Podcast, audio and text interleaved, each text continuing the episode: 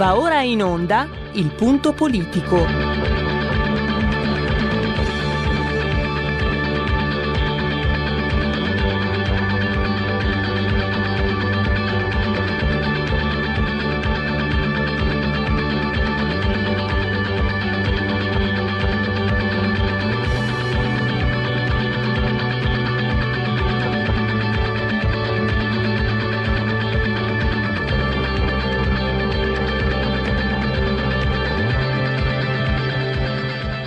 Ma se non state attenti, i media vi faranno odiare le persone oppresse e amare quelle che opprimono.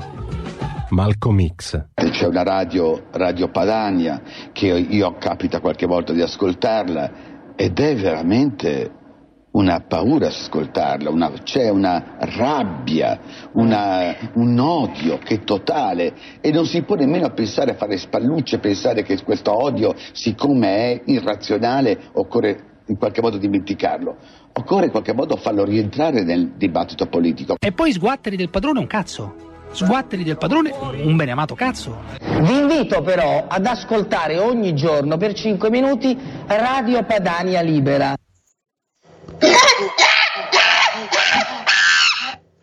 Quel Restetil cantava, recitava chi era Gilbert Becot canzone francese. Cosa resta di questa crisi?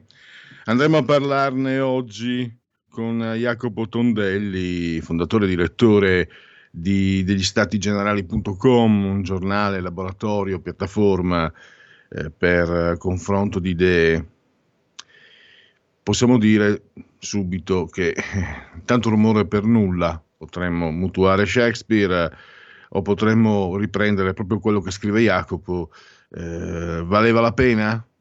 Domanda retorica, evidentemente non valeva la pena perché eh, diciamo tutti gli attori sono rimasti con un pugno di mosche in mano, ovviamente dalla parte di maggioranza e governo, cioè di chi questa crisi l'ha scatenata. Non è rimasto nulla in pugno a Renzi, non è rimasto nulla in pugno al PD, Conte si vede indebolito, ma c'è un governo che comunque rabberciato sembra destinato a sopravvivere per inerzia e anche per autoconservazione. Un governo migliore non è possibile nei numeri e Renzi è rimasto con un pugno di mosche per essersi probabilmente spinto oltre ogni ragionevole eh, limite. Usando una frase un po' demagogica, ma quantomeno eh, sembra quantomeno ottenente alla realtà, ha perso la politica, ha ridicolizzato una volta di più, non ce n'era tanto bisogno, e hanno perso i cittadini, tanto più in un momento così eh, serio, così grave, così necessa- necessitario di interventi, di eh, soluzioni, visto la crisi enorme in corso. Continueremo a parlare di sinistra oggi e lo faremo con eh, Francesco Borgonovo nello speciale terza pagina. Eh, Francesco, il vice direttore della Verità, ha intervistato eh, Luciano Canfora, un filologo, uno storico eh, piuttosto riconosciuto, famoso, che ha scritto un libro, eh, un libro Metamorfosi di La Terza ma che ha anche eh, rilasciato dichiarazioni che spiegano mm, come siamo arrivati a tanto. Innanzitutto eh, la parola sinistra non è più nella ragione sociale del PD, ci dice eh, il, l'intellettuale pugliese, poi l'europeismo che ormai è diventato l'internazionalismo dei ben pensanti, un trastullo, un autoinganno, nel migliore dei casi una scorrettezza nel peggiore. Poi osserva anche, ehm, uno storico, un filologo, Canfora, che l'Europa eh, fu salvata dal nazifascismo da due, eh, due, dei tre paesi che la salvarono furono l'Inghilterra e la Russia, nessuno dei due fa parte dell'Unione Europea. E sullo sfondo, naturalmente, il, domu- il dominio assoluto di quello che Canfora chiama fascismo bianco, cioè il capitale finanziario che tutto comanda. E poi un genetriaco che cadrà domani. Noi iniziamo oggi i, si fa per dire, festeggiamenti. Domani compie cent'anni il Partito Comunista Italiano. E la nascita si svolse sul palcoscenico di un teatro in disuso, il San Marco a Livorno. I protagonisti erano dissidenti del Partito Socialista, quindi da una costola del Partito Socialista. Fu un uh, confronto un, molto tumultuoso, toni ultimativi, maldicenze, risse, malignità, zero contenuti. Alla fine si arrivò a un comitato centrale, sette massimalisti, Bombacci, Belloni, Gennari, Misiano, Marabini, Respossi, Luigi Polano. Sono nomi che comunque fanno parte della storia della politica, eh, della nostra storia, insomma, contemporanea, moderna più che contemporanea, scusate. Poi sette antiparlamentari, Bordiga, Grieco, Parodi, Sessa, Tarsia e Fortichiari e due di ordine nuovo, Gramsci e Terracini. Eh, tra l'altro Bombacci poi è una figura quantomeno controversa perché eh, fu poi fucilato come, come traditore eh, a Dongo nell'operazione che poi portò alla soppressione di Benito Mussolini. Insomma, siamo partiti, il PC rispetto ai socialisti guardava, Bombacci soprattutto guardava con molta attenzione, seguiva molto la religione sovietica di Lenin. Poi dopo siamo arrivati a abbiamo una banca? Ma quella è un'altra storia. Eh, siamo arrivati a Franceschini, Martina, Renzi, Zingaretti.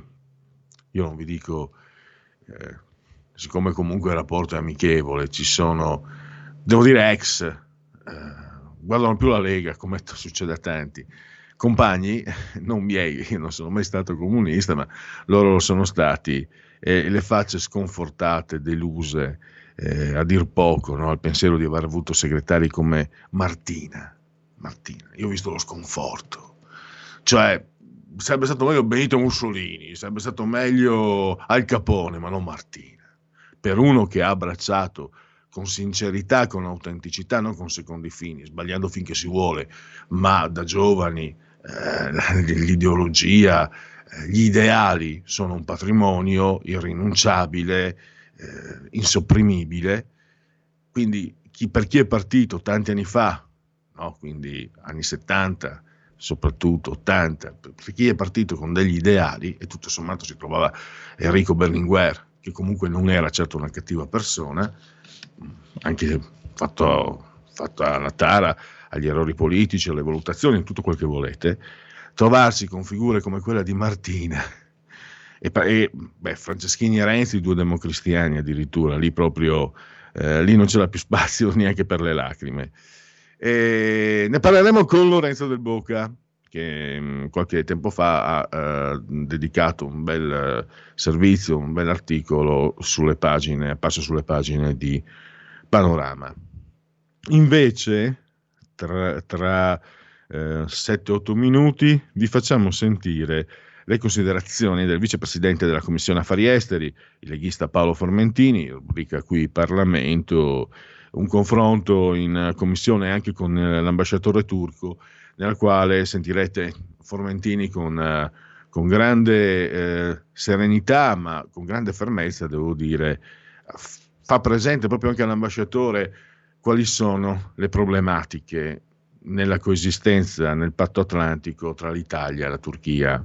Si parte naturalmente, come è giusto che sia necessario, il martirio dei cristiani, il, gli scontri nel Nagorno-Karabakh, i fatti libici, eh, vi ricordate Santa Sofia, insomma eh, ci sono davvero molte perplessità, molti punti interrogativi ci si chiede per quale motivo l'Italia debba stare nel patto atlantico insieme alla Turchia, o meglio ancora, per quale motivo la Turchia. Eh, Paolo Formentini è un, è un, politico, io adesso lo stavo buttando giù brutta, lui ha elencato con eh, raziocinio no?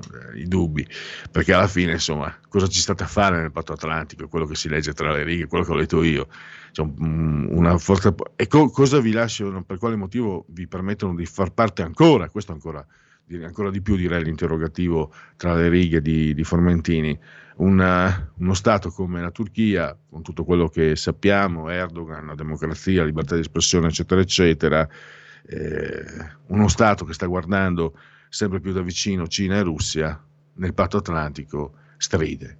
Questo è Savà Sandir. E tra l'altro mi, mi pregia osservare che queste posizioni che la bellezza di 16 anni fa venivano, e anche dopo, no? ma io ricordo sempre il, um, la manifestazione fatta a Milano dalla Lega, no? Tanto fu l'occasione in cui conobbi di persona il direttore Giulio Cainarca, quindi sono anche ricordi personali, ma anche mi ricordo il forte, non solo il forte coinvol, eh, coinvolgimento e convincimento. Io mi ricordo in Corriera si parlava con gli altri iscritti, l'incredulità, ma stiamo a parlare, ma di cosa stiamo parlando? La Turchia in Europa, ma di cosa stiamo parlando? Ed eravamo la prima persona plurale è un po' presuntuosa, ma comunque facendo parte no, della, della, Lega, eh, vedevi la Lega sbeffeggiata, ridicolizzata, tutte le, le, grandi firme, eh, i, i protagonisti della politica, Romano Prodi, eccetera. Adesso vedo che dichiarazioni come quelle di Formentini addirittura rischiano di essere condivise e non vengono più accolte con uh, quella um, ironia eh, con, quella, con quel disprezzo quasi che si vedeva 16 anni fa. Ci è voluto del tempo, ci è voluto Erdogan con certe sue prodezze, ma ci siamo arrivati, siamo approdati. Questa è RPL, la vostra voce, la vostra radio, chi si abbona a RPL campa oltre cent'anni. Meditate gente, meditate convenevoli formulaici per raccontarvi, spiegarvi che siete insieme a noi in simultanea quando sono scoccate le 14.49 sulla tolla di comando energia tecnica grande Giulio Cesare Carnelli saldamente sulla tolla di comando, entrambi sospesi a 92 metri sopra il livello del mare, le temperature ci dicono 19 gradi centigradi sopra lo zero interni, 2,5 quelli esterni, 93% l'umidità, la pressione pari a 1020,5 millibar.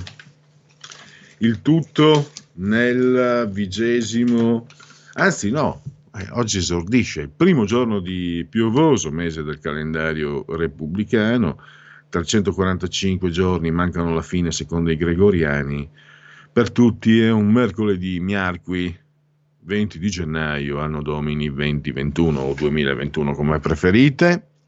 E un abbraccio forte, forte, forte, forte, forte alla signora Coltiglia e alla signora Carmela. Loro lo sapete, ci seguono dall'elettrodomestico più usato e amato, la TV, la televisione, il canale 740, 740, 740 e come loro molte altre persone, molti altri ascoltatori che salutiamo. Ci ascoltate numerosi anche grazie alle applicazioni iOS Android con il telefonino, smartphone, iPhone, con la smart TV, con Alexa, accendi RPL Radio. Passaparola, ne saremo riconoscenti, oppure ancora cullati dall'algido suono digitale della Radio DAB, oppure ancora attraverso internet. Questa era la scaletta, abbiamo ancora 5-4 minuti per i vostri interventi, per le vostre telefonate. E diamo anche degli aggiornamenti. Beh, forse è inutile ricordarvi, insomma, eh, ho parlato della crisi di governo. Penso che tutti abbiate seguito la diretta, anche la diretta televisiva, l'intervento di Matteo Salvini. Eh, avete notato? hanno fatto come al solito, hanno fatto i furbetti. No? Salvini ha citato eh, Beppe Grillo che qualche anno fa si augurava la morte dei senatori a vita, diciamo, vivono troppo a lungo e hanno cercato di attribuirgli a lui. Vabbè, eh, pazienza, mm, questo è il gioco, i giochi che eh, vediamo. Avete visto insomma anche il voto al VAR, avete visto che come preannunciato ampiamente. Bisogna dire che per una volta Matteo Renzi è stato anche sincero perché fin dall'inizio ha detto ha escluso le elezioni, no? quindi non, chi, si è, chi, si è, stupito per l'astensione di Italia Viva secondo me doveva seguire con più attenzione no? perché mi ricordo anche un amico mi ha fatto ah, ecco guarda lì cosa fa no, guarda che l'ha detto fin dall'inizio poi i motivi erano ovvi no? eh, se va a votare contro con il rischio del voto il PD si riprende una parte consistente del suo gruppo di Italia Viva perché da lì poi provengono no? I, i seguaci, chiamiamoli così, di, di Matteo Renzi, ma non solo. Al Senato contava prima del voto di ieri il gruppo di Forza Italia 54 senatori, 52 dopo le due defezioni, dopo i due che sono andati con Conte e eh, figuratevi voi se per caso Renzi avesse messo a repentaglio con il voto contrario la durata della legislatura, beh, diciamo che non ci sarebbe solo stata la Rossi e l'altro non mi ricordo di Forza Italia, ma sarebbe sicuramente partita la pattuglia necessaria, poi sarebbero stati espulsi per salvare l'alleanza con, uh, con la Lega, tutto quello che volete, però uh, è proprio per questo che uh, ho, ho, voluto, anche, e anche per questo no, che proprio eh, ho voluto chiamare in, per questa trasmissione Jacopo Tondelli, no? col suo ne valeva la pena. Ecco, eh, non esce un governo migliore, anzi, per dare posto ai, ai responsabili vedremo chi, chi, chi, salirà al governo, non ci sarà un impasto, avremo ancora Lazzolina, Bonafede, tutta con la compagnia cantante. Eh, magari i rapporti saranno ulteriormente inaspriti, eh, ci sarà sicuramente un impegno dietro le quinte in trincea di scaramuccia, eh, scaramucce e guerriglia politica. Eh, era quello che preannunciava una crisi del genere in un momento del genere. E dunque, la maggioranza si riunisce, vertice in corso con Conte, l'apertura dell'ANSA, il Coparsir chiede le audizioni di Conte, Di Maio, Renzi e Casalino, vaccini, il governo ha attivato avvocatura Stato contro la Pfizer, Regeni, eh, chiesto il processo per 407 egiziani, Trump e Melania lasciano la Casa Bianca per l'ultima volta, isolati a Pechino i primi casi delle varianti inglese del Covid, vaccini, i governatori della Lega, Conte si prende responsabilità, arrestato in Turchia un foreign fighter eh, italiano, sale al 33,6% il no a donazione di organi, mai stati così tanti, aumenta la fuga degli italiani all'estero, più 4,5%. Ecco, fermiamoci qui eh, perché la fuga degli italiani all'estero e un governo che spalanca alle ONG no? sono, sono un'immagine eh, dei malatempora che currunt, currunt davvero. Corriamo anche noi con qui Parlamento, credo che la regia sia pronta. Paolo Formentini eh, spiega tutte le perplessità e i dubbi sulla presenza della Turchia nel patto atlantico. Qui Parlamento. Grazie Presidente, ma eh, proprio alla fine l'ambasciatore a cui anch'io do il benvenuto eh, si trova degli interventi non volutamente polemici ma necessariamente polemici. Perché anche il mio sarà eh, piuttosto polemico perché noi oggi, io volevo quasi intervenire all'inizio di questa audizione sull'ordine dei lavori, forse avrei già dovuto farlo in ufficio di presidenza, Facciamo fatica come Lega a capire il senso di questa audizione perché sembra quasi che il nostro Paese debba chiedere istruzioni e consigli alla Turchia di Erdogan su come gestire il G20. Io eh, non voglio fare una polemica col Presidente, ma è una questione davvero che ci tocca nel profondo perché noi non capiamo, ad esempio, che cosa possa dirci l'ambasciatore sullo sterminio dei cristiani del Nagorno-Karabakh. Nel Mediterraneo orientale è stato già ben detto nell'intervento precedente al mio gli interessi dei nostri due paesi sono contrapposti e questo non è un problema, nel senso che anche con altri paesi europei facenti parte dell'Unione Europea spesso l'Italia ha interessi contrapposti, ma è un problema proprio nel momento in cui invece si cerca di espellere totalmente il nostro Paese, magari tracciando una linea immaginaria che divide diagonalmente l'intero bacino del Mediterraneo orientale e proclamando delle acque territoriali senza rispetto alcuno per il diritto internazionale. Ecco, allora lì si esclude totalmente il nostro Paese come di fatto è avvenuto in Libia.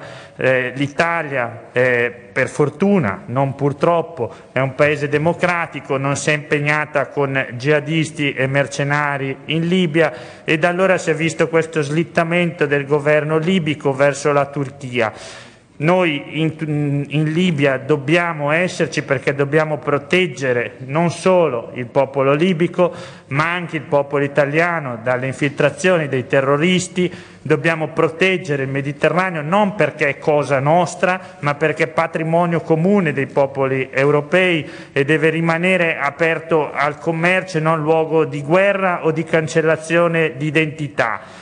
Non possiamo non difendere noi europei la nostra identità, non possiamo non denunciare il martirio dei fratelli cristiani e non possiamo ancora tollerare che quel poco che restava testimonianza una tregua decennale, appunto il caso di Aghia Sofia, venga del tutto annullato. Era una situazione di tregua tra due culture, due identità, due religioni non necessariamente in conflitto, ma sembra che almeno da una parte questo conflitto lo si voglia continuamente cercare. Ed allora è necessario interrogarsi con forza davvero, e con una certa determinazione su come possiamo coesistere noi con la Turchia all'interno dell'Alleanza Atlantica. Fino a che punto la Turchia vuole davvero rimanere all'interno dell'Alleanza Atlantica? Siamo sicuri, e qua lo chiedo all'ambasciatore, che in realtà la Turchia non stia guardando alla Russia e alla Cina? Grazie. Qui Parlamento. Pronto? Avvocato. Mi dica. C'è bisogno di lei. L'avvocato risponde. Ogni venerdì dalle 18.30 con l'avvocato Celeste Collovati. Solo su RPL, la tua radio. Un mondo oltre l'immaginazione. Un viaggio oltre ogni confine. Comincia l'avventura. Hai solo un'ora. Con Vincent. Movie Time. Ogni sabato dalle ore 16. La prossima volta che vai in vacanza, sia così gentile da farci sapere dove va. Se ti dicessi dove vado, non sarebbe una vacanza. Porta con te ovunque RPL la tua radio. Scarica l'applicazione per smartphone o tablet dal tuo store o dal sito radiorpl.it. Cosa aspetti?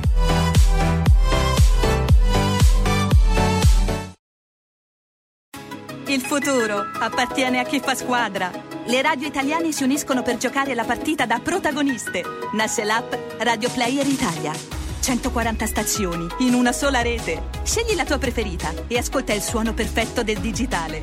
Gratis, senza registrazione, senza interruzioni, compatibile con tutti i device.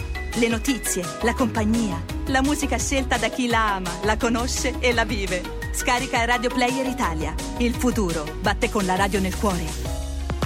Anche RPL è disponibile su Radio Player Italia. Porta con te ovunque RPL la tua radio. Scarica l'applicazione per smartphone o tablet dal tuo store o dal sito radiorpl.it. Cosa aspetti?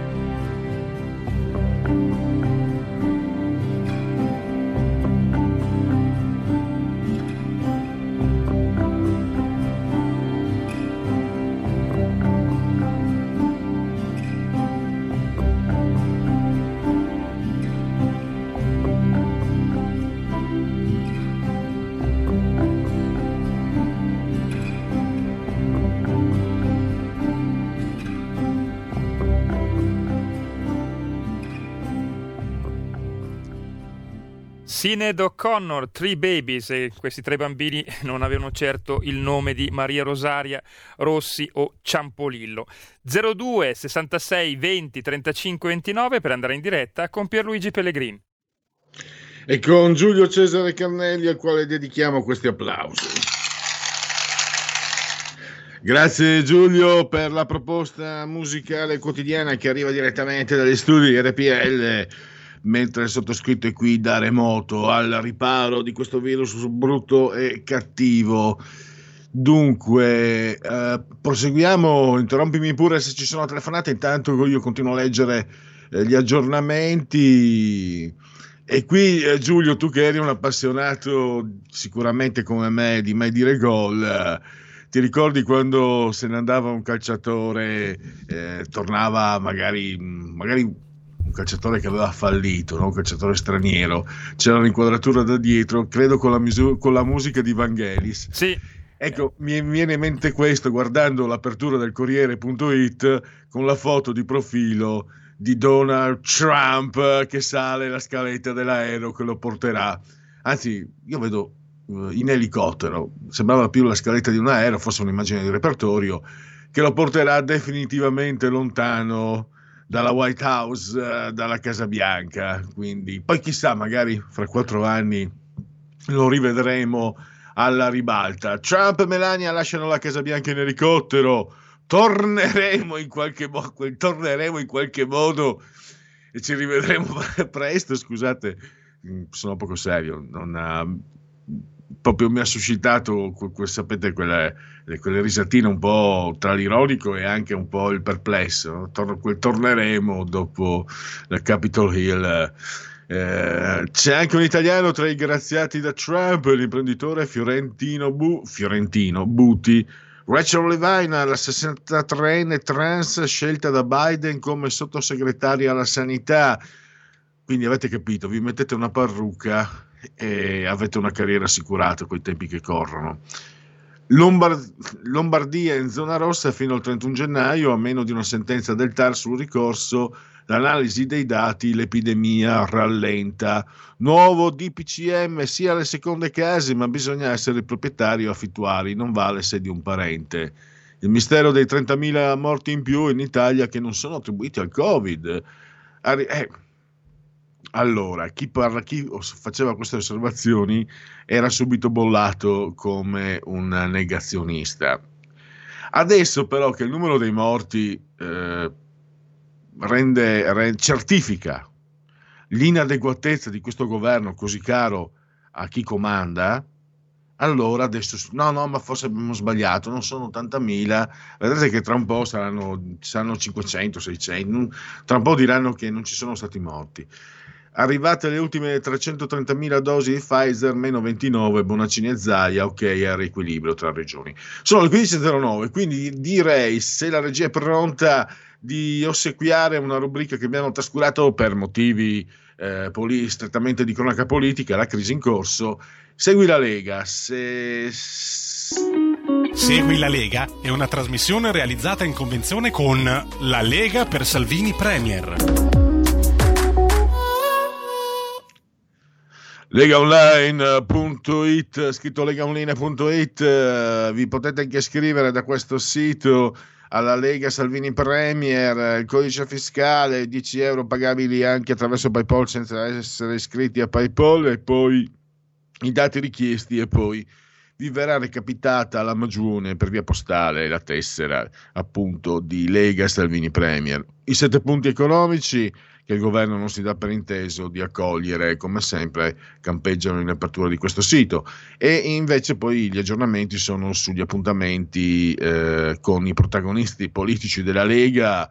Allora, partiamo subito alle eh, ore 14, domani, giovedì 21 di gennaio, Rai 2, la rubrica ore 14, se fosse iniziata alle 15 sarebbe ore 15, l'ho già fatta sta battuta, ma quello che importa è che c'è Luca Zaia, presidente della regione Veneto, il suo omologo friulano, cioè il presidente della regione Friuli Venezia Giulia, Massimiliano Fedriga, già presidente dei parlamentari leghisti nella scorsa legislatura, come ricorderete, sempre domani, ma dovete cambiare sia orario che emittente, dovete andare su Rete 4 la trasmissione si chiama Dritto e Rovescio, le ore sono le 22.10, 10.10 di sera, più o meno la mia ora di cena.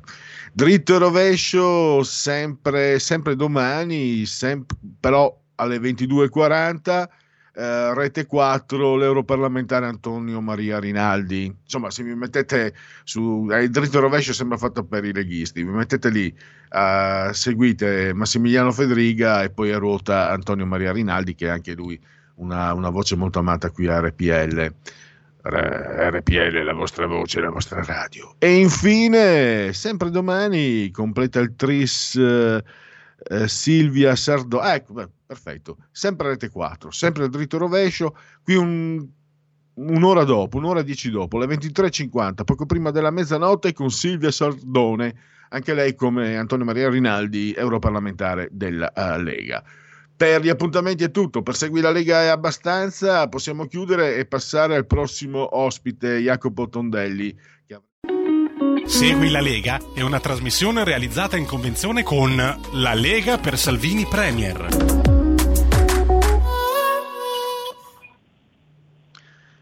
Allora, eh, io attendo Lumi, non so se mh, Jacopo Ci sono, Tondelli sia già eh, in collegamento. Io ci sono. Eh, ah, mi senti? Ciao Jacopo, grazie per essere qui al nostro microfono. chiaro. Voi mi sentite? Sì, ti, sen- ti sento anch'io bene. Allora, eh, inizio con te, eh, Jacopo, la fine della, della crisi, per così dire. Qualcuno dice che ci saranno ancora altre puntate.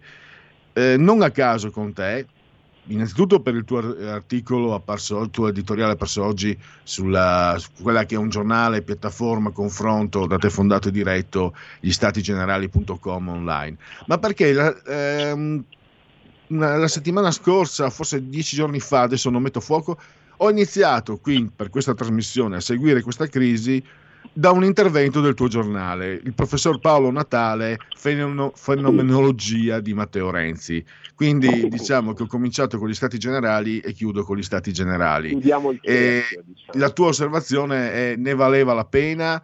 Io aggiungo eh, un titolo di Shakespeare, tanto rumore per nulla. E questa è un po' la conclusione. Il fatto è che però dopo questo, questo nulla, eh, questo nulla non porta, non è neo- neutro, eh, comporta perdite per la politica e naturalmente anche perdite te- di tempo in una situazione, insomma, sarà pleonastico dirlo, una situazione difficile per tutti.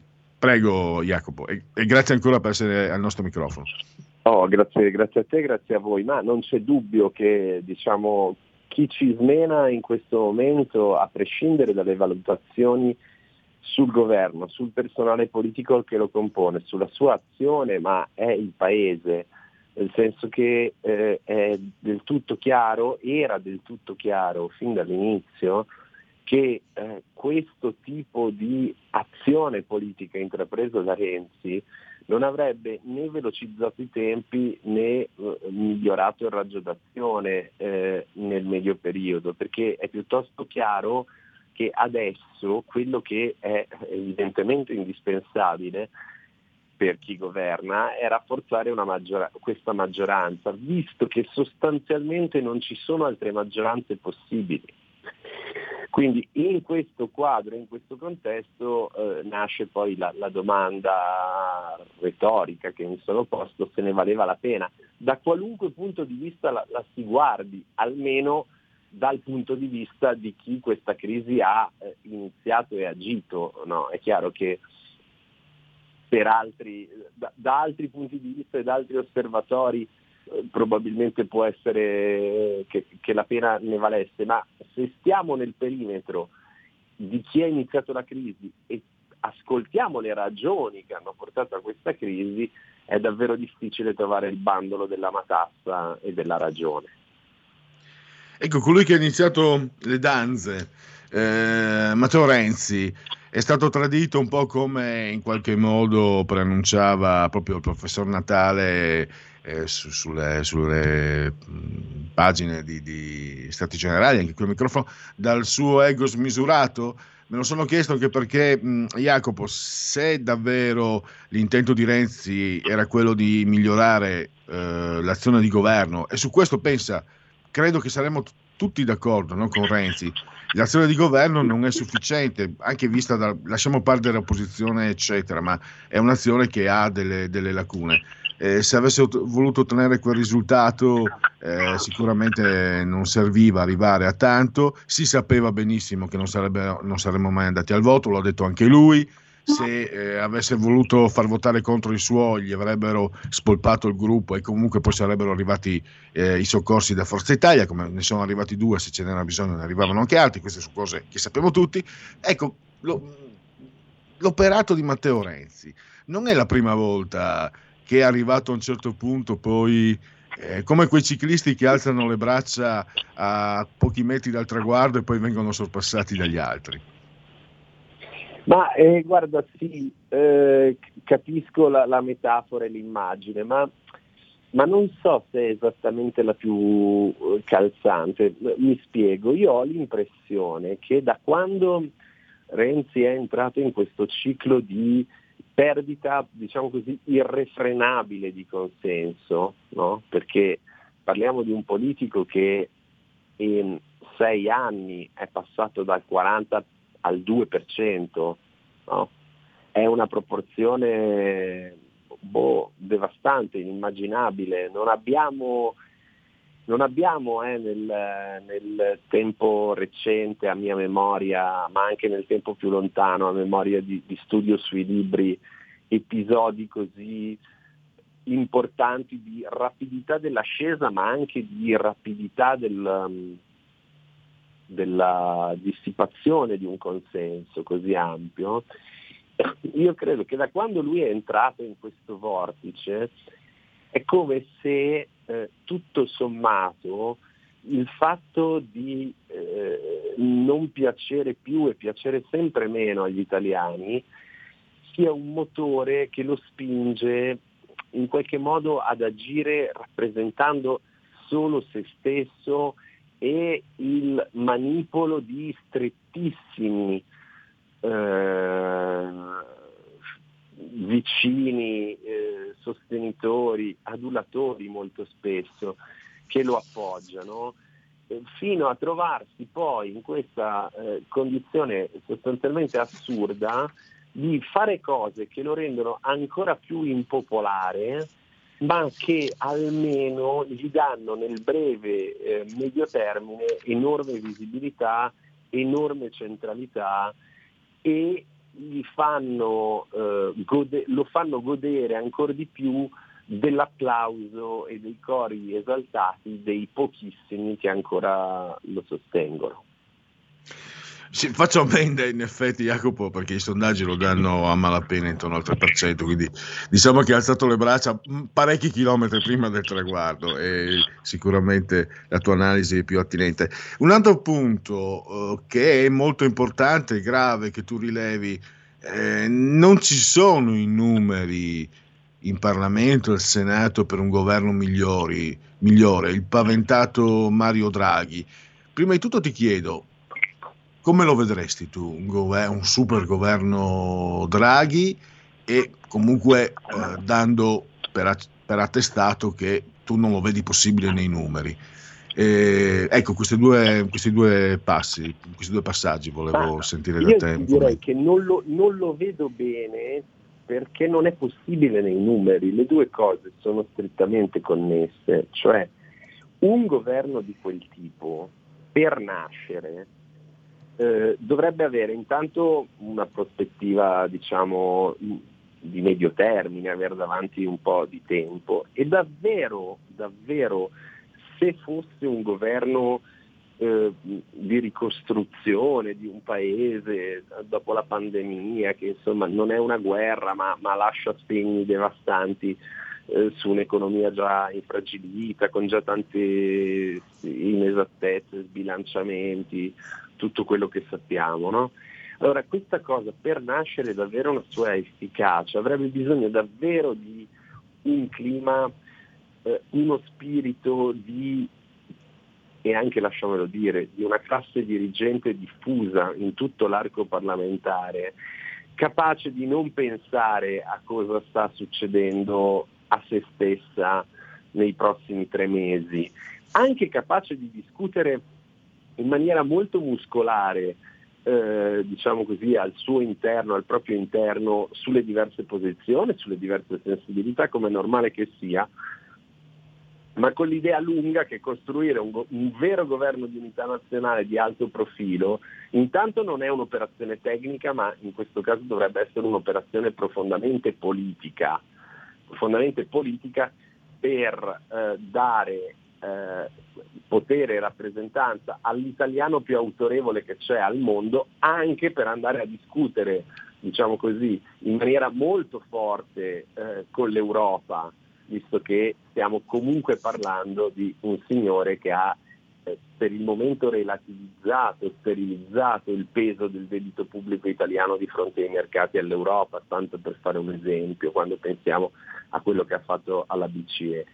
Allora, ma tutto questo oggi non esiste, non esiste per ragioni di lungo periodo che sono quelle della costruzione di una classe dirigente eh, diffusa frutto della destrutturazione profonda che la politica italiana ha visto negli ultimi decenni e che arriva oggi ad avere dire, partiti che sono sostanzialmente ectoplasmi o, o, comitati elettorali, come si dice.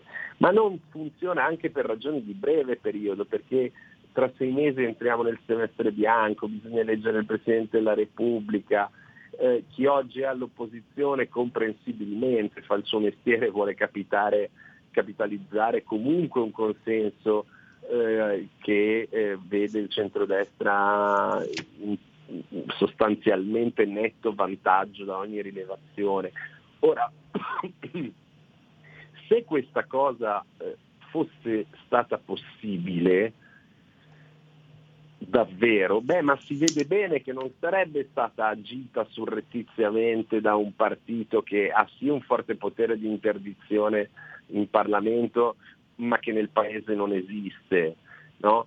Se davvero ci fosse stata la possibilità di una prospettiva di questo tipo, in un modo o nell'altro, ma sarebbe stata quantomeno eh, diciamo così, il- percorso che doveva portare fuori dal governo Conte e portare verso un governo di larghe e solide intese, eh, ma sarebbe venuto fuori in un altro modo, non da un escamotage, non da un continuo alzare la temperatura e il prezzo da parte di un piccolo partito che probabilmente all'inizio ha anche davvero veracemente creduto di interpretare i sentimenti o forse apertamente interpretato i sentimenti di un pezzo magari non marginale di PD, ma che poi dopo si è trovato ovviamente in una situazione in cui tornare indietro diventava impossibile per mere ragioni tattico-mediatiche.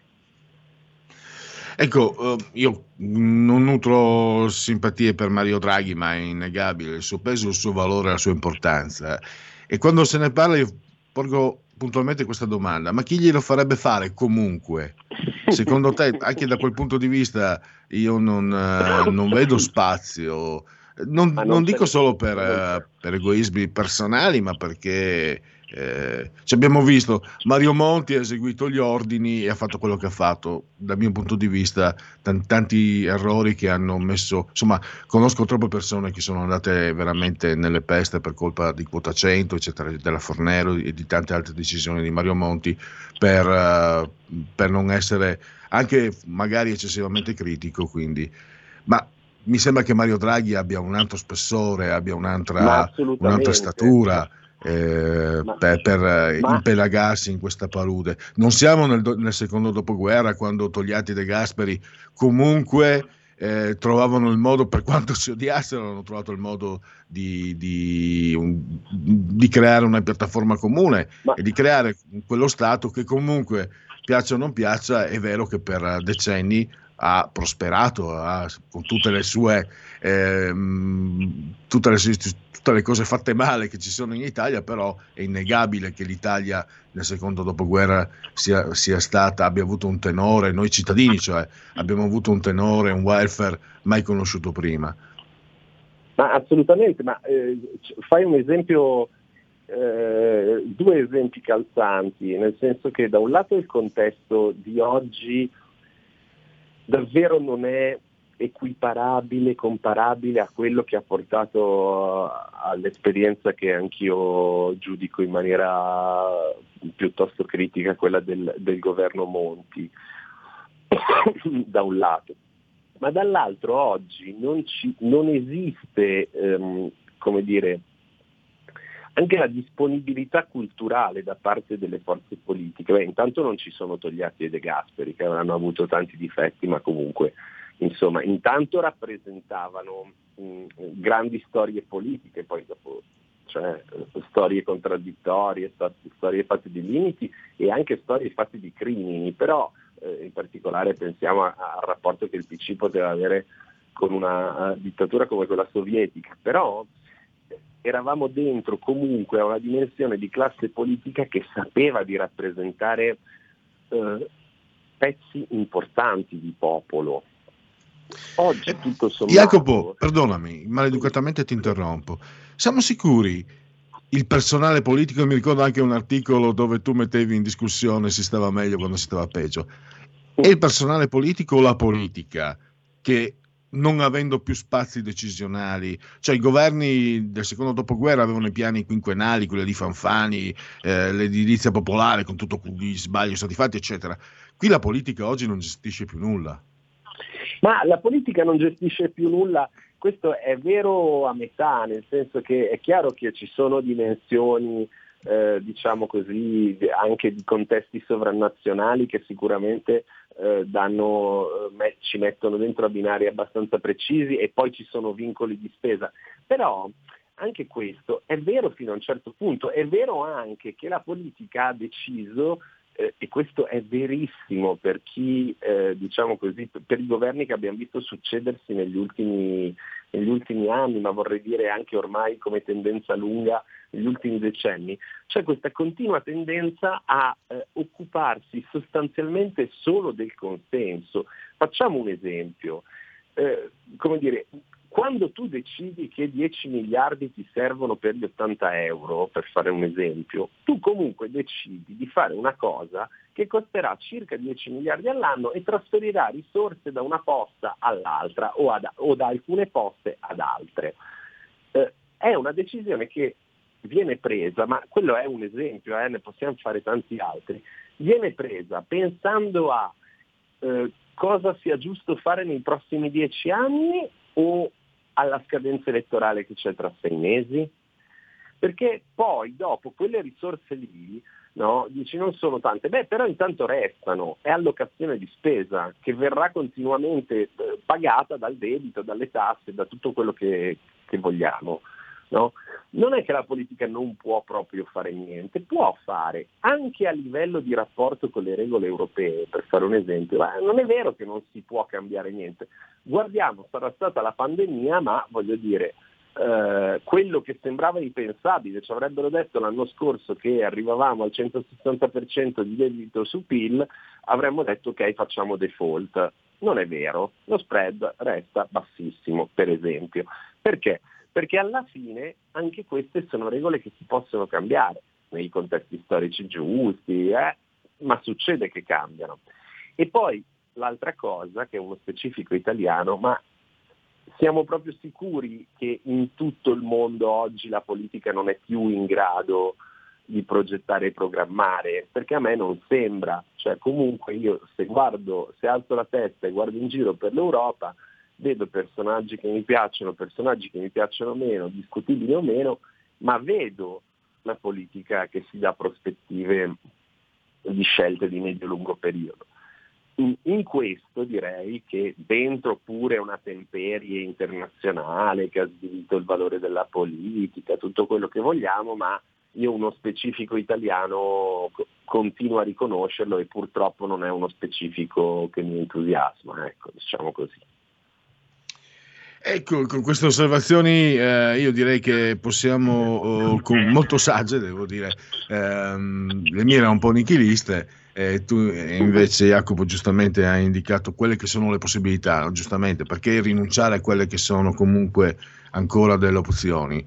Io buttavo via tutto, anche il bambino con l'acqua sporca.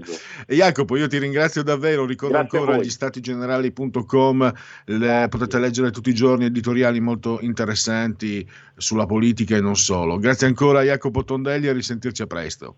Grazie a voi, di cuore. A presto. Stai ascoltando RPL. La tua voce libera, senza filtri né censura. La tua radio. Wow, che bella auto nuova! Chi ha parlato? Sono io, la Digital Radio. Ma io non ho la Digital Radio. Questo è quello che pensi tu, analogico che non sei altro. Io invece sono qui. Yuhu! Proprio nella tua auto. Mi vedi? Mi senti? Forse la Digital Radio è già nella tua auto per farti vivere tutto il piacere del suono perfetto. Controlla bene se hai la funzione DAB Plus. Da quest'anno di serie su tutte le auto nuove. Dibidi dobidi dab. Anche RPL, la tua radio, è in Digital Radio. Porta con te ovunque RPL la tua radio. Scarica l'applicazione per smartphone o tablet dal tuo store o dal sito radiorpl.it. Cosa aspetti?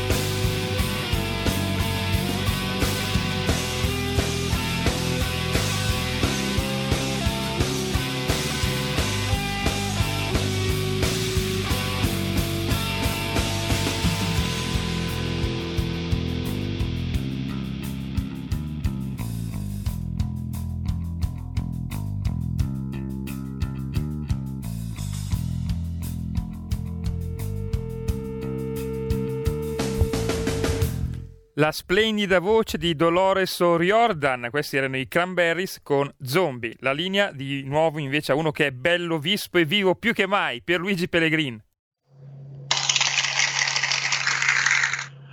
Applausi, applausi alla proposta musicale.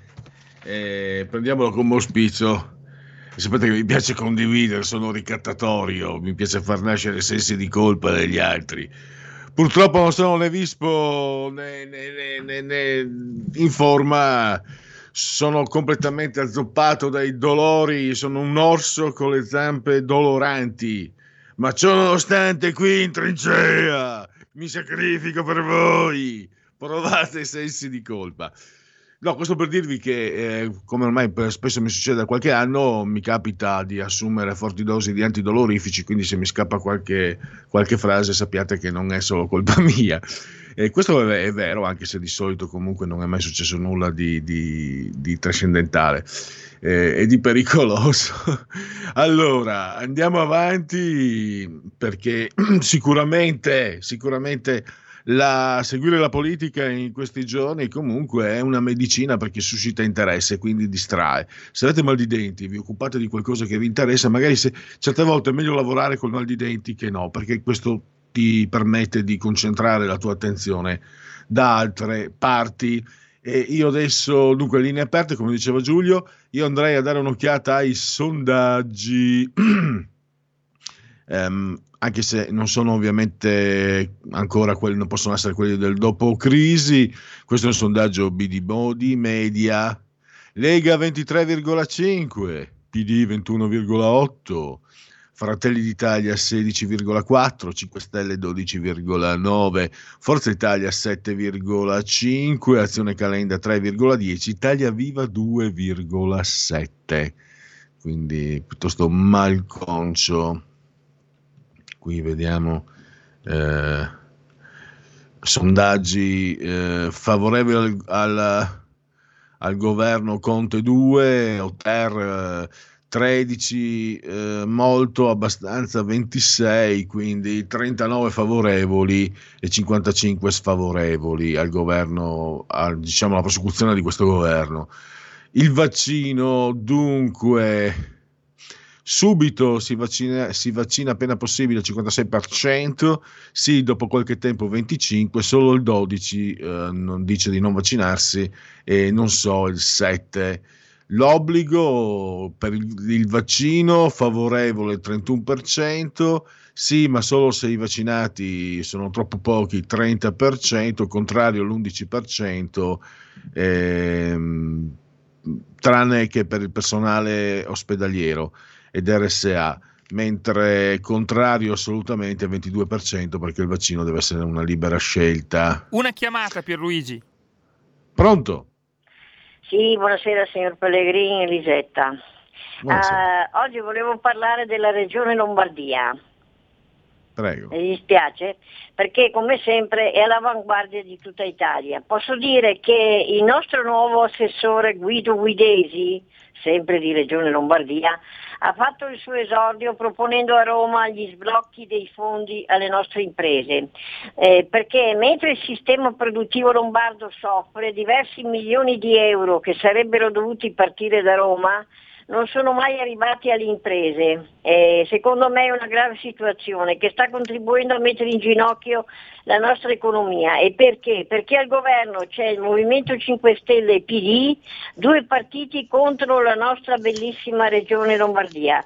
Ric- ricordatevi di quello che sto dicendo e non dimenticatelo. Questa è la nostra Lega, la Lega che soffre, che lotta per il nostro popolo e questa è la Lega che vi piace e che io mi batterò sempre. Vi saluto, arrivederci. Grazie alla nostra ascoltatrice, e credo che tra poco dovremo avere in linea ehm, il nostro prossimo ospite, vale a dire Lorenzo Del Boca. Se andate sulla condivisione profilo Facebook, eh, i 100 anni del PC, 21 gennaio 1921. Eh, parliamo quindi delle origini, del con- anzi della- no, del parto, perché il concepimento è pregresso, no? come eh, ci spiegherà adesso Lorenzo Del Boca, eh, nasce il PC da, praticamente da una costola del PSI, massimalisti e altro ancora, che quindi si sentivano più vicino, diciamo, al Vangelo leninista, al Vangelo bolscevico. Mm, non so se abbiamo Lorenzo del Bocca Eh, già abbiamo in- la sigla, Pierluigi. Ah, perfetto. Grazie. Scusami, dimenticavo la sigla della terza pagina. Grazie Giulio.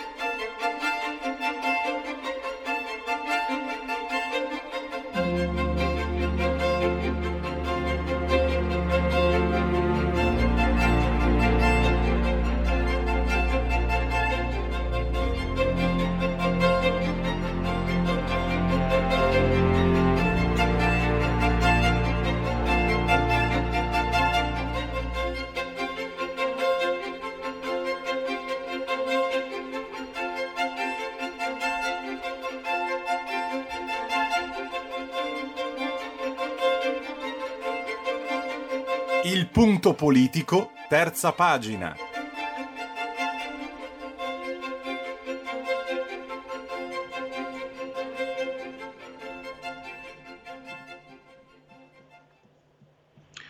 Allora, bandiera rossa ha trionfato? Ce lo chiediamo? Evidentemente no, ma c'è molto da dire. Eh, lo facciamo con Lorenzo Del Boca, scrittore, saggista che abbiamo al telefono. Grazie Lorenzo per essere qui eh, con eh, RPL. Eh, grazie a voi per invitarmi. Allora, tu qualche tempo fa hai proprio scritto un, eh, un- un lungo eh, articolo proprio sul centenario del PC. Al di là di tutto, mh, di tutto quello che si, si può dire in termini critici, e non è poco, eh, parliamo di un partito che è stato comunque protagonista non solo nella politica, ma nella società in questi ultimi cent'anni. Abbiamo comunque gli, eredi del PC che ci governano. Pensa, ne parlavamo ieri, Lorenzo. Gli eredi del PC ci governano, hanno governato nove degli ultimi dieci anni non avendo mai vinto le elezioni. Quindi, comunque, un, un certo savoir-faire eh, lo hanno ereditato. Ma partiamo Eh, sì. dagli inizi. Una costola della sinistra, un po' come l'Inter col Milan, insomma, il PC eh, nei, nei confronti del PSI. Sì, perché cento anni fa c'era una- un, un florilegio di idee orientate soprattutto a sinistra che radicalizzava le posizioni. Eh, poi l'elemento di, di- di rottura con la scissione del Partito Socialista, che è stata una delle scissioni del Partito Socialista, che ogni due per tre si rompeva o con eh, eh, emorragia da destra o con emorragia da sinistra, eh, ha avuto dei caratteri eh, che davano l'idea dell'improvvisazione, a cominciare dal fatto che dopo essere venuti via dal teatro di Livorno dove si stava celebrando il congresso non sapevano dove andare.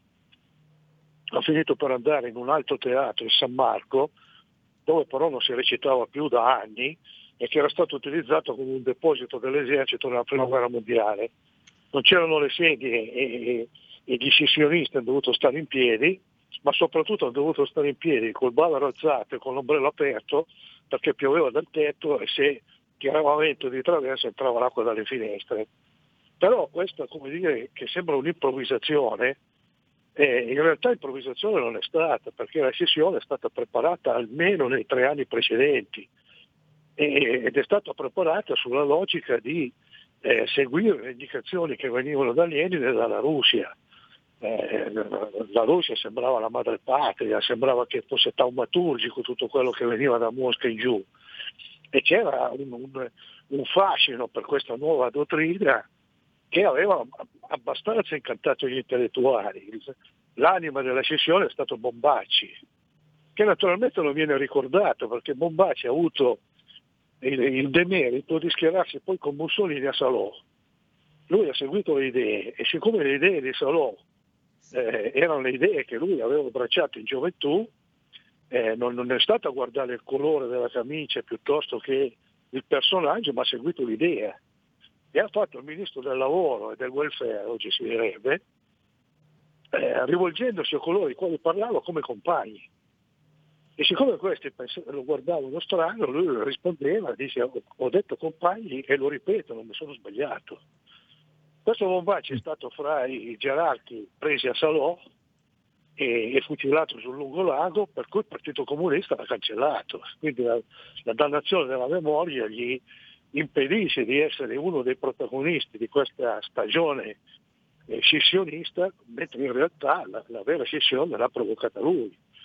E l'ha provocata come uomo d'azione eh, senza avere le caratteristiche fisiche dell'uomo d'azione, perché è piuttosto piccolino, mingherlino, sì, aveva la barbettina come ieri ed era imperioso nel gesto quando parlava, però non era un uomo d'azione, al punto tale che eh, aggredito dai fascisti ha dovuto chiamare i carabinieri per farsi difendere. E, l'altro, quindi estremizzando, possiamo dire che già eh, dalle premesse eh, abbiamo una storia controversa, cioè il Partito Comunista fondato da un fascista. O Eh sì, che aveva tra i fondatori un fascista, questo da, da un comunista, eh, da un comunista che avrebbe potuto essere fascista. Gli estremismi in fondo si, si sovrappongono, si danno la mano e, e si assomigliano. Eh, chi lo dice che la violenza di sinistra è diversa dalla violenza di destra? Cioè uno che prende delle botte, che, che- che siano botte rosse o botte nere, e si trova tumefatto. E lì è la stessa cosa. In effetti Bombaci non ha avuto difficoltà a schierarsi con i fascisti duri e puri, era- i, repubblichini che erano anche più arrabbiati, perché evidentemente trovava che le idee erano coerenti con le sue prime idee. Non ha badato all'apparenza, ha guardato la sostanza e la sostanza quella era. Per cui in effetti si potrebbe dire effetti che il Partito Comunista è nato come- come- come- con un'espressione fascista e che il fascismo in qualche modo aveva in sé i germi del comunismo, perché Mussolini era un socialista e tra le varie anime che eh, animavano il dibattito del, del Partito Socialista, eh, quella un po' più a destra riformista, quella più centrista, eh, lui rappresentava l'anima dei duri e puri radicali di sinistra che non volevano la guerra, eh, ma, ma non soltanto non volevano la guerra in Libia, eh, quella coloniale, ma addirittura si impegnavano perché i soldati non partissero. Era stato arrestato perché insieme al gruppo dei suoi più stretti collaboratori aveva diretto eh, i binari delle ferrovie per non far partire i treni con i soldati che avrebbero dovuto andare al fronte. Ci sarebbe da chiedersi, anzi, bisogna continuare a chiedersi come si è arrivati a certi dogmi, no? certi atteggiamenti dogmatici. Eh, da una parte i buoni, quelli che sono di sinistra, dall'altra i cattivi, quelli che non lo sono. Tant'è che ormai non è più importante quello che si è, ma da che parte si sta, mi sembra. E queste, contraddizioni eh, mi sembra mh, promettevano già quello che è successo, anche se comunque è una storia, come la consideri? Ehm, perché magari, secondo una certa retorica, eh, alla quale nemmeno io mi sottraggo, la, la dobbiamo considerare in qualche modo, molti la considerano anche non comunisti, come me appunto, una storia per molti aspetti nobile, una storia che ha attraversato eh, la società, il costume. Io lo dico qui con convinzione, credo che Antonio Gramsci, che era tra i fondatori, sia stato uno dei pensatori più brillanti, più intelligenti, più profondi. I suoi quaderni dal carcere sono una lezione eh, di politica, secondo me addirittura come, eh, come il principe di Machiavelli. Penso dove si spinge la mia ignoranza. Eh, altri invece dicono che è stata una tragedia continua e quindi non c'è, non c'è nulla da, in qualche modo da ricordare, non dico da celebrare, ma nemmeno da ricordare. Tuo, tu nel tuo articolo sei molto asciutto, sei molto storico, eh, ricostruisci come se, fosse, come se fosse oggi tutto quello che è accaduto in, eh, hai fatto proprio un, un lavoro molto ehm, non distaccato ma sicuramente equidistante. E quindi volevo capire da te magari um, qualche idea più, più da vicino più da presso.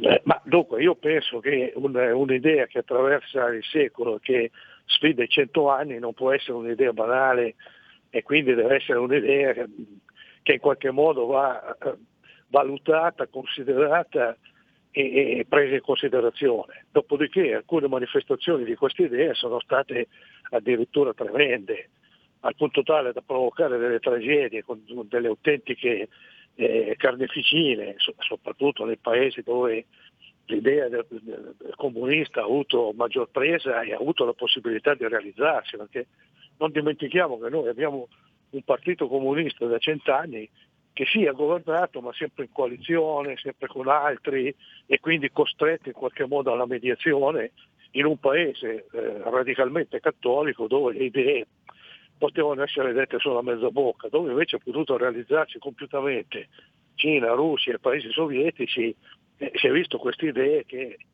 eh, tremendo impatto avrebbero avuto sulla società. E, quindi eh, bisogna considerare le due cose, cioè un'idea che ha avuto un, un significato e che è- resiste cento anni perché la pianta ha una sua robustezza, però che i frutti di questa pianta non sempre sono positivi. Eh, ci sono anche piante robuste che però danno dei frutti velenosi e questo è un po' quello che è successo eh, da Livorno in avanti.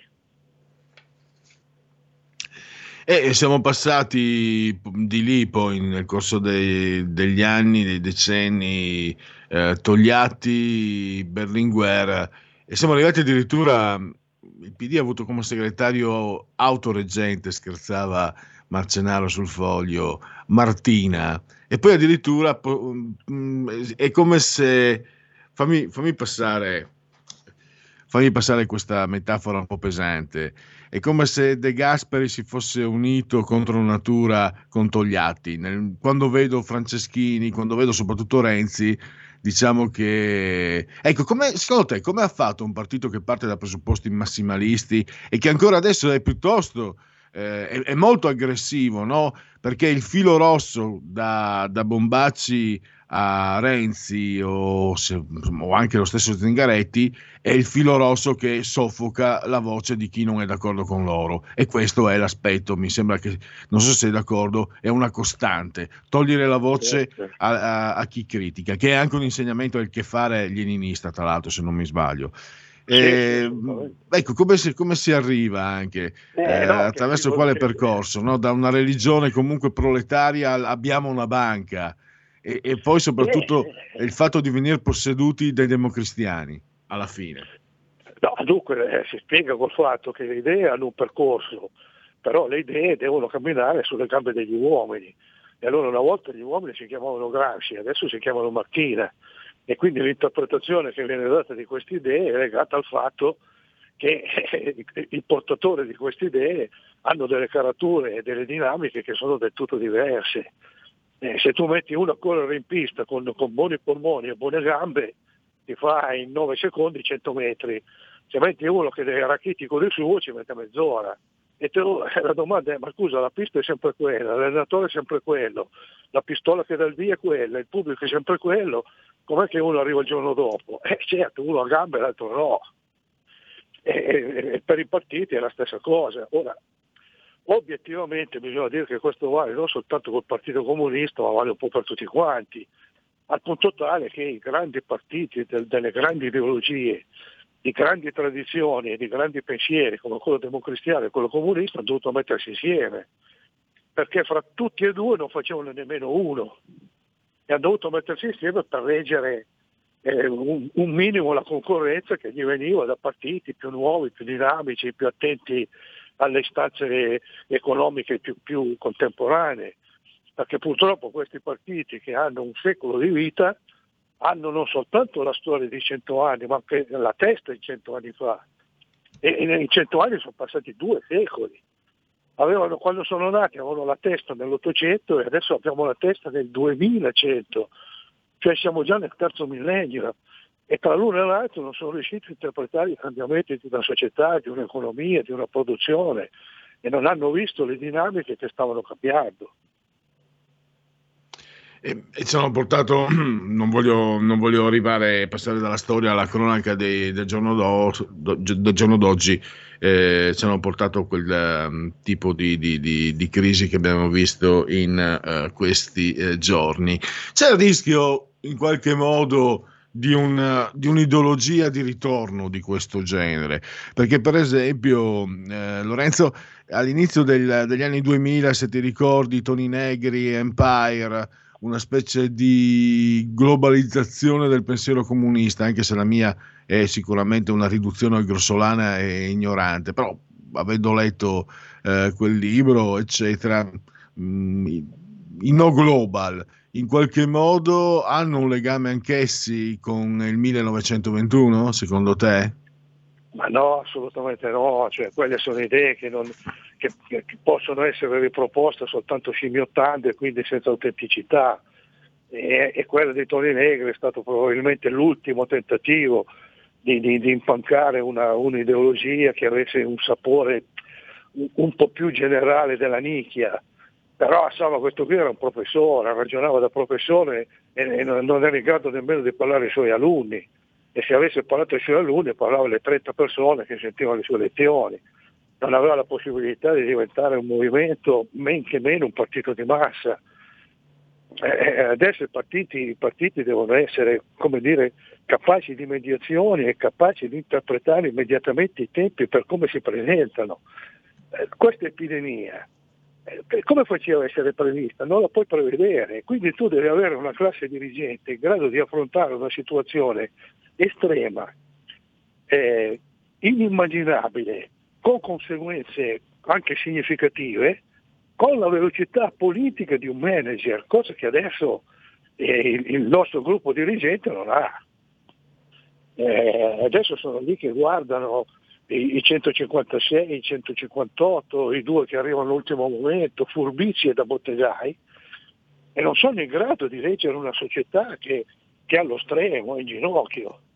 E, e- e perdono il tempo a parlare di, di- di- di rotelle sui banchi e di monopattini, quando in realtà la- le, le- le condizioni con cui gli altri paesi dell'Europa e del mondo affrontano questa pandemia sono di tutt'altro genere.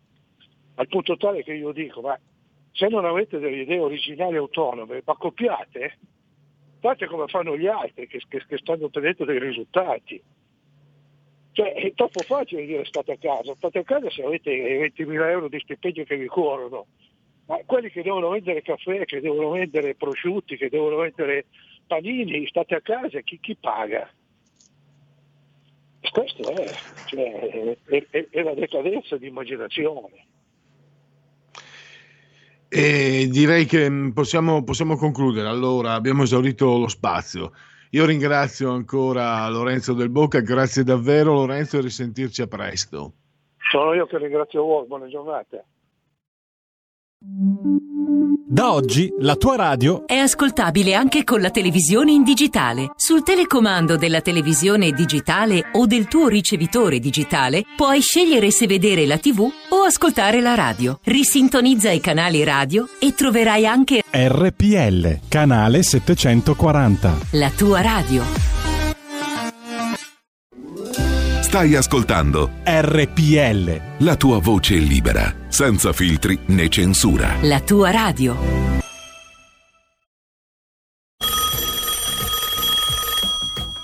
Pronto? Avvocato, Mi dica. c'è bisogno di lei. L'avvocato risponde ogni venerdì dalle 18.30 con l'avvocato Celeste Collovati. Solo su RPL, la tua radio.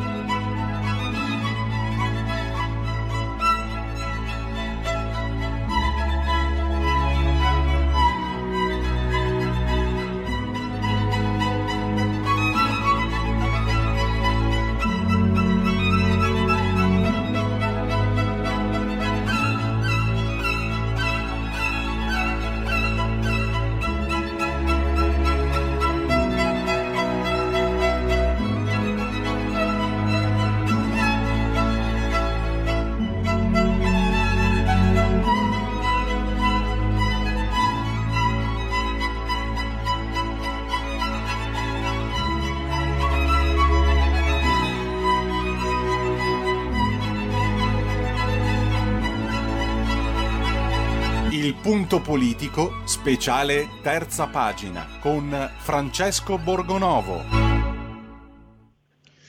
E continuiamo a, a osservare il mondo di sinistra. Abbiamo parlato dei cento anni del PC, ieri è scomparso un nome storico come Emanuele Macaluso e oggi se leggete la verità eh, potete mh, eh, percepire mh, osservazioni molto interessanti di Luciano Canfora, storico e filologo com- comunista si può dire, intervistato da Francesco Borgonovo anche a proposito del suo ultimo libro eh, Metamorfosi.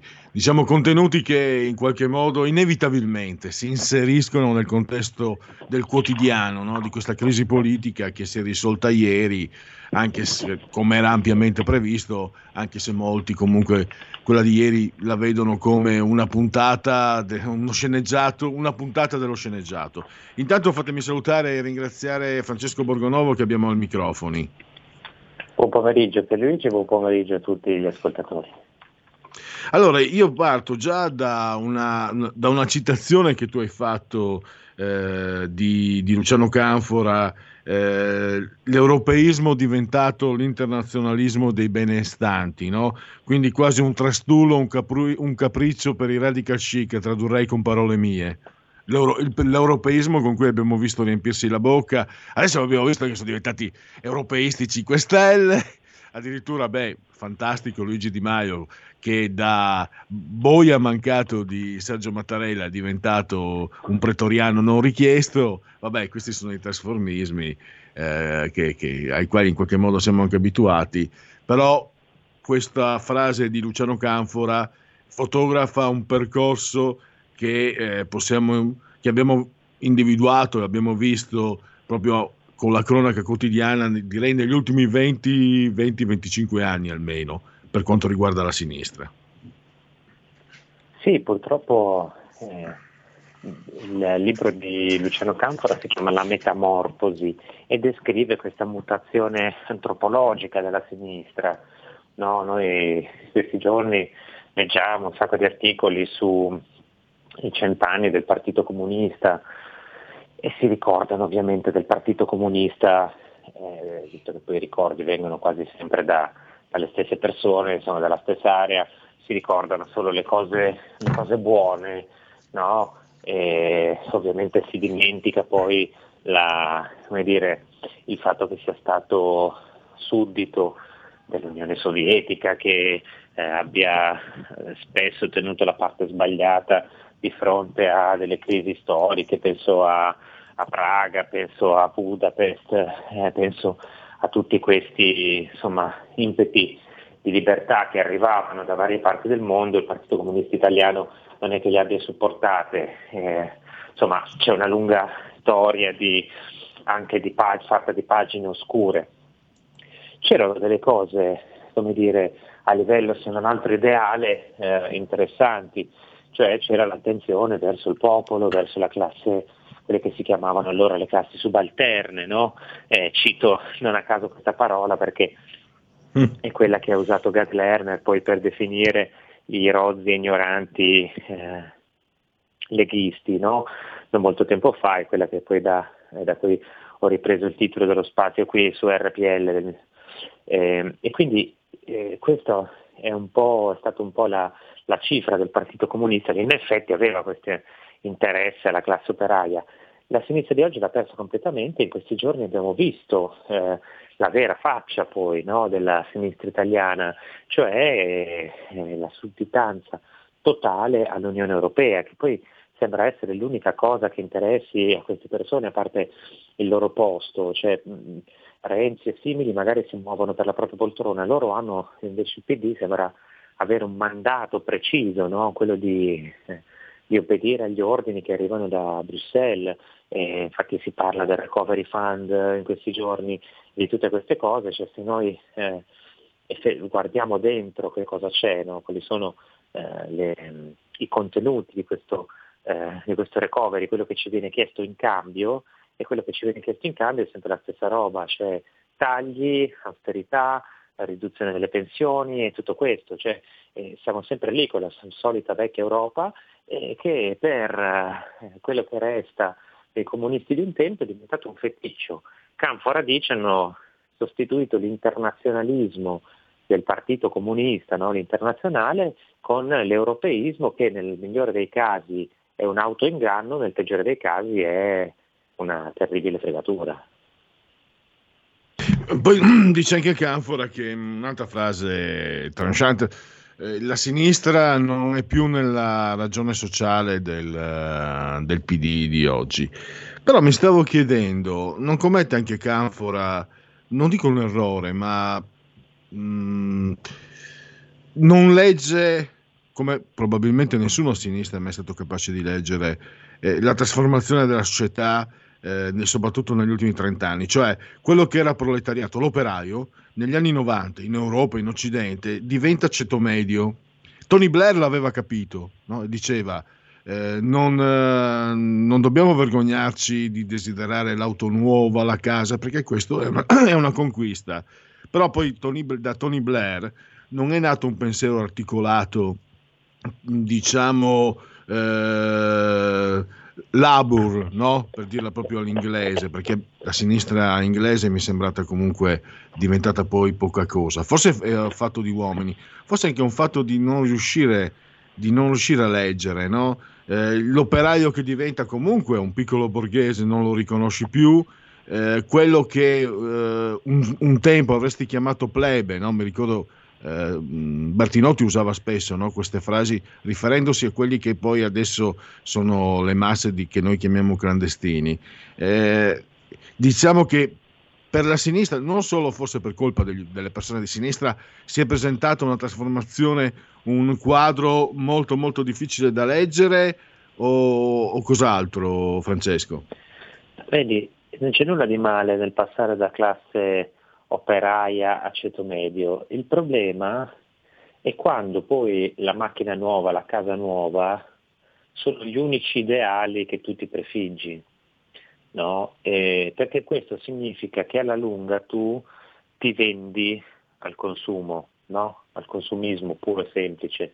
Quello che è successo a sinistra, loro non sono diventati, magari gli operai sono diventati ceto medio, ma le classi eh, dirigenti della sinistra sono diventati ceto medio-alto, no? sono una nuova aristocrazia e, e a loro non interessava soltanto la macchina nuova e la casa nuova che è un sogno eh, di tutti, voglio dire, no? più che condivisibile e apprezzabile. E a loro interessava qualcosa di molto più grande e non, gli ha mai smesso, non ha mai smesso allo stesso tempo di interessargli la dominazione delle masse. Quindi si sono venduti eh, al, a partire da Blair poi, eh, al, al liberismo più sfrenato.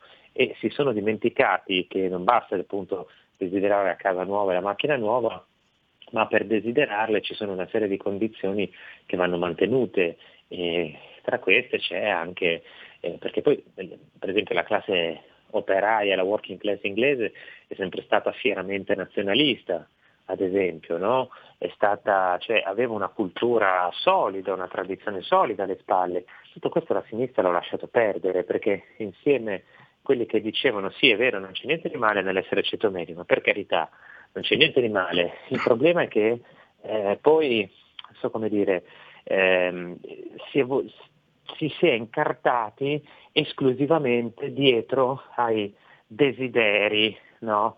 Eh, de- da, da alto borghesi in qualche maniera, dimenticando che poi eh, tutto il resto non è sempre garantito.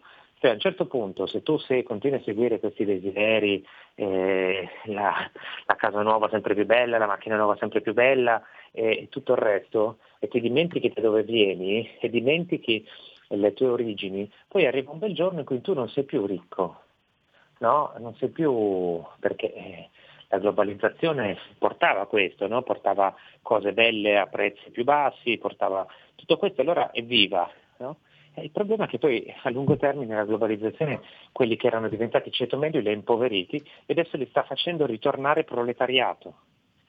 E ormai la sinistra, che era eh, legata no, a questo, all'alta borghesia non ha più voglia di scendere eh, per le strade, non ha più voglia di scendere dove, ci- dove sta appunto la plebe, rimane lì, sue, anche perché spesso è meno toccata dalla crisi perché il ceto intellettuale è il ceto più ricco e quindi non capisce più quelli che una volta erano suoi- la sua classe di riferimento, non capisce più.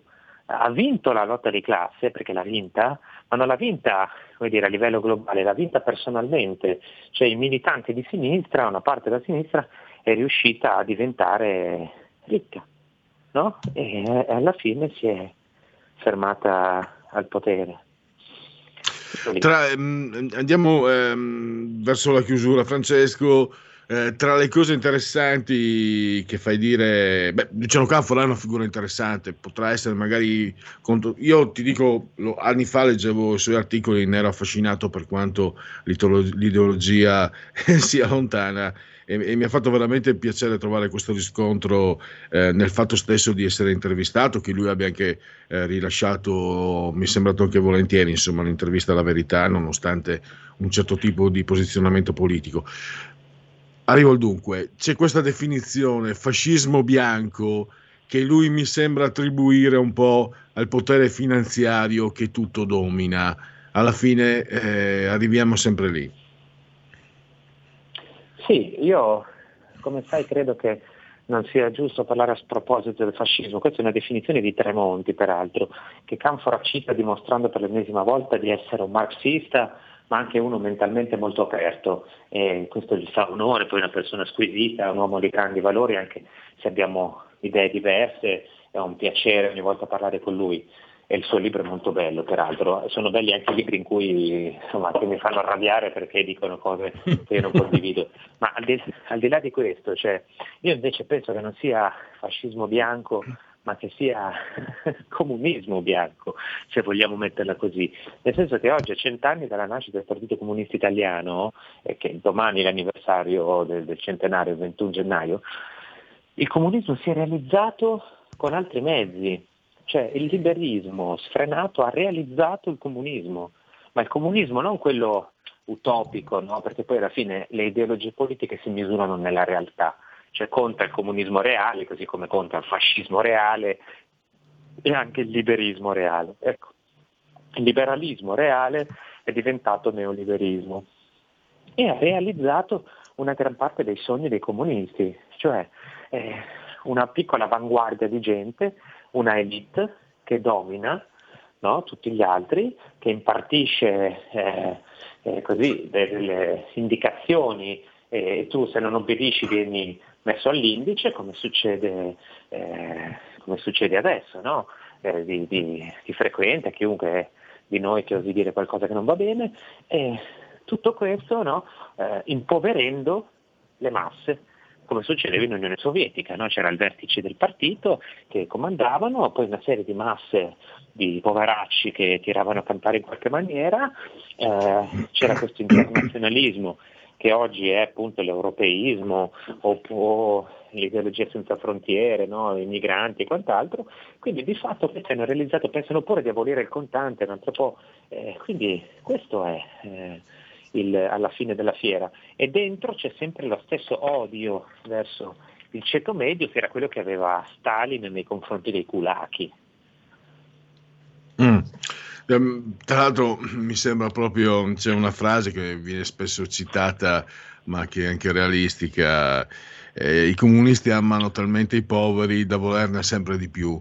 Mi sembra, mi sembra perché lo associo al percorso che tu hai descritto, no?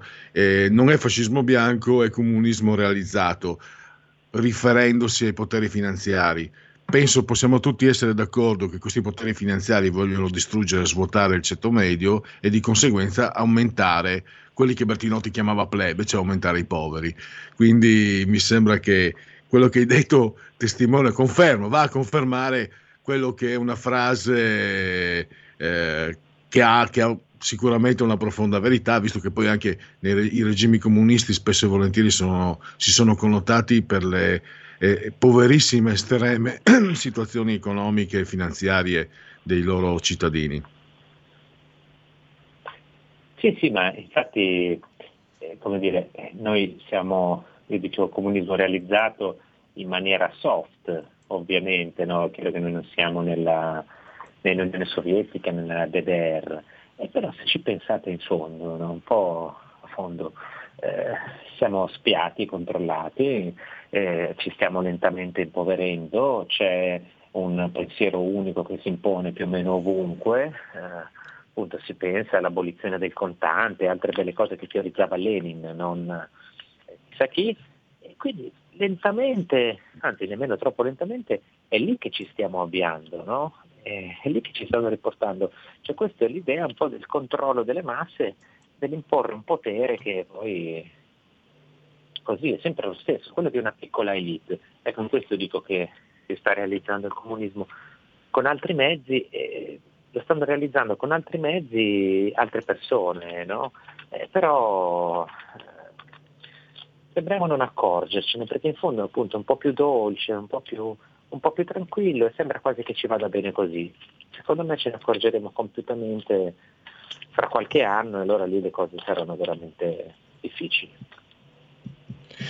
Chiudiamo questo collegamento con Francesco Borgonovo, il vice direttore della Verità. Grazie ancora Francesco e l'appuntamento a domani, a risentirci. Grazie, grazie a tutti, a domani. La verità è che sono cattivo. Ma questo cambierà. Io cambierò. È l'ultima volta che faccio cose come questa. Metto la testa a posto, vado avanti, rigo dritto, scelgo la vita. Già adesso non vedo l'ora. Diventerò esattamente come voi. Il lavoro, la famiglia, il maxi televisore del cazzo, la lavatrice, la macchina, il CD e l'apriscatole elettrico. Buona salute, colesterolo basso, polizza vita, mutuo, prima casa, moda casual, valigie, salotto di tre pezzi, fai da te, telequiz, schifezze nella pancia, figli, a spasso nel parco, orario d'ufficio, bravo a golf, l'auto lavata, tanti maglioni, Natale in famiglia, pensione privata, esenzione fiscale, tirando avanti, lontano dai guai, in attesa del giorno in cui morirai. Genetriaci, ricorrenze, commemorazioni del primo primus inter pares, giorno di piovoso mese del calendario repubblicano. Per i gregoriani 345 alla fine giorni. Brr, per tutti un mercoledì miarqui 20 di gennaio, anno domini 2021, 20 e 21, le 16 e 21 invece in simultanea con noi, RPL, la vostra voce, la vostra radio. Ah, ah, ah. Non so se, ehm, se può parlare mh, Giulio Cesare Carnelli. Qual è, se mi senti poi, casomai più, più tardi la risposta, qual è il tuo film preferito di Federico Fellini? La domanda è perché cade, sono 100 anni dalla nascita. Amarcord tutta la vita. Co- Scusa? Amarcord tutta la vita. Beh, Buon gustaio. Che infatti ha vinto anche un Oscar. Devo dire che però eh, l'offerta, personalmente penso che la dolce vita, per quello che conta a mio parere, ma si fa, insomma, sono genetriaci, si ricorda anche figure che hanno segnato il nostro, eh, la nostra storia, ha segnato la storia della cultura italiana. Federico Fellini è come il Michelangelo del XX secolo, lo definì un critico newyorkese mh, quando scomparve nel 1993. Eh, a me è piaciuta tantissimo anche la voce della luna, adoro i vitelloni e poi il bidone. Devo dire che la dolce vita è, eh, vale, vale uno, eh, vale quanto un grandissimo romanzo. Olga Villi da Suzzara, attrice, è stato sulla Luna, Buzz Aldrin. Se non sbaglio, le immagini che si vede eh, sono tutte di, dei... Lui, lui è stato il secondo astronauta a sbarcare sulla Luna. Poi ci sono quelli dei 5 Stelle, eh. diteglielo lì alla Maiorino che parlava degli ignoranti, sono dalla sua parte quelli che non credono allo sbarco sulla Luna, terapiattisti, eccetera, eccetera. Diteglielo per favore. E mi è rimasta qua. E, e Buzz Aldrin che appare nelle immagini perché Armstrong, il primo a scendere, eh, era quello che era colui destinato alle fotografie, alle riprese. E poi un altro regista, eccolo lì, oggi è la nostra giornata di cinefili, Giulio, David Lynch, eh, Twin Peaks, eh, Elephant Man, eh, Cuore Selvaggio, una, una battuta al volo, se posso strappartela, se puoi parlare Giulio, su David Lynch. Io mi ricordo eh, Fuoco cammina con me. Fantastico. Tanto, eh, E, e mi sembra anche Mulholland Drive. Eh, quello l'ho perso, tutti lo- credo abbia vinto o è andato vicino a, vi- a vincere un Oscar. Tra l'altro, anche nell'ultimo, nella edizione quella recente di 3-4 anni fa di Twin Peaks, eh, lui appare come attore, fa la parte di un, di un agente FBI sordo che parla a voce altissima, eh, che spassoso. Un genio, un genio, anche qui Giulio sono sicuro che apprezza, eh, per carità è di sinistra, comunista, quello che volete, però Mannelli, intanto per cominciare, eh, non parere mio, ma parere di autorevole, autorevoli persone non conosciute, ma che ho conosciuto io e che erano autorevoli nel mondo dell'arte, eh, già 20 e passa anni fa mh, mi dicevano che, ha una, che la, la mano, la bravura di Riccardo Mannelli è fuori dal comune. E poi giocava nel, nell'Udinese, tornata in Serie A nel 1980 con Giacomini allenatore Paolo Miano, che poi era a Ferrari perché Giacomini andò al Milan dopo aver portato l'Udinese in A. Stefano Tura, giornalista che cominciò proprio sul Guerin Sportivo, visto che si parlava di sport, poi seguì le vicende dell'Uno Bianca per la RAI, adesso fa l'inviato, se non sbaglio, in eh, Inghilterra. E chiudiamo con una figura che era entrata prepotentemente amatissima nell'immaginario, eh, davvero anche, visti gli anni, un po' sempre più eh, omogeneizzati, sempre più eh, ben pensanti, eccetera, che, che abbia saputo suscitare tanta passione, tanto affetto. Era- è stato un bel segno, purtroppo invece non ha, la vita eh, si è interrotta per lui eh, molto presto, a 24 anni, stiamo parlando di eh, Marco Simoncelli, il SIC, davvero figura magica. Andiamo a chiudere, torniamo sulla Terra. Allora, sondaggi. I Volta Gabbana, i responsabili vanno considerati dei Volta Gabbana sì per il 55%, no per il 31%, eh, non so per il 14%. Questo era un sondaggio eh, che avevo iniziato, anzi, per, eh, voglio, mh, per deontologia citiamo, è un metra commissionato dal gruppo Mediaset. Eh, eh. Poi Demopolis, sondaggio Demopolis, Lega 23%, PD 20,8%, Fratelli d'Italia 17%, 5 Stelle 15,5%, Forza Italia 8, Leu 3,7, Azione Calenda 2,8, Italia Viva 2,6. Anche questi sondaggi non possono far contento Matteo Renzi. Questo invece è un sondaggio Tecne. La Lega è al 23,2, direi che è molto perché Tecne di solito dà valutazioni molto più basse della Lega, al ribasso per la Lega. Non sto dicendo che siamo di parte, poi li leggo tutti i sondaggi, poi ognuno si fa le proprie, eh, cioè individua le tendenze, l'algoritmo, oserei dire. PD 20,2, Fratelli d'Italia 16,6, 5 Stelle 14,3, Forza Italia 10,4, Azione Calenda 3,2, Italia Viva 2,2. I seggi mh, con, eh, dopo, dopo la riforma elettorale, eh, sì, la riforma, chiedo scusa, del numero di parlamentari, centro-destra 249, 99 al centro-sinistra, 5 Stelle 40. Questo sarebbe la Lega ne avrebbe 116, se non sbaglio questo è relativo alla Camera. 116 deputati per la Lega alla Camera, eh, 40 per i 5 Stelle, PD 74, Italia Viva ne avrebbe uno, uno solo. Eh, Forza Italia 50, Fratelli d'Italia farebbe un bel saltone, andrebbe a 82. Erano i Broncos, Giulio, non preoccuparti. Allora, avevo... No, non c'è altro. eh, non, non abbiamo... mm, Istat, eh, eh, aggiornamenti, Trump e Melania, eccoli qua, che salutano, sempre più bella, donna Melania, e poi che naturalmente non può non aver sposato un bell'uomo affascinante, colto, seducente, sexy come Donald Trump, non può non averlo sposato che per amore, l'amore. E poi che se la dite in dialetto eh, veneto ha tutto, ha tutto un altro significato.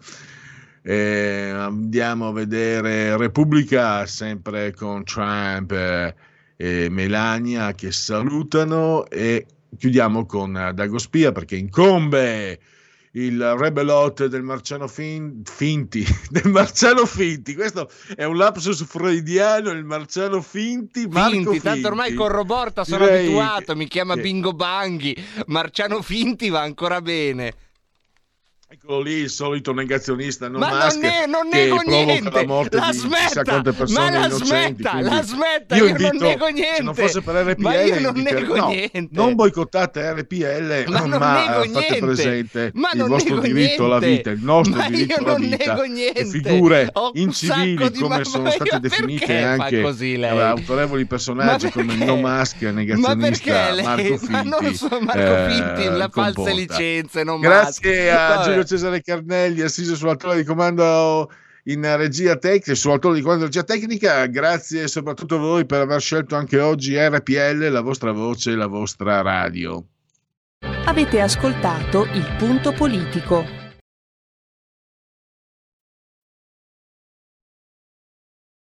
Hai sentito? Le radio italiane si mettono insieme per amore, per amore della radio. Una grande storia meritava uno straordinario futuro. Nasce l'app Radio Player Italia. 140 stazioni in una sola rete. Scegli la tua preferita e ascolta il suono perfetto del digitale.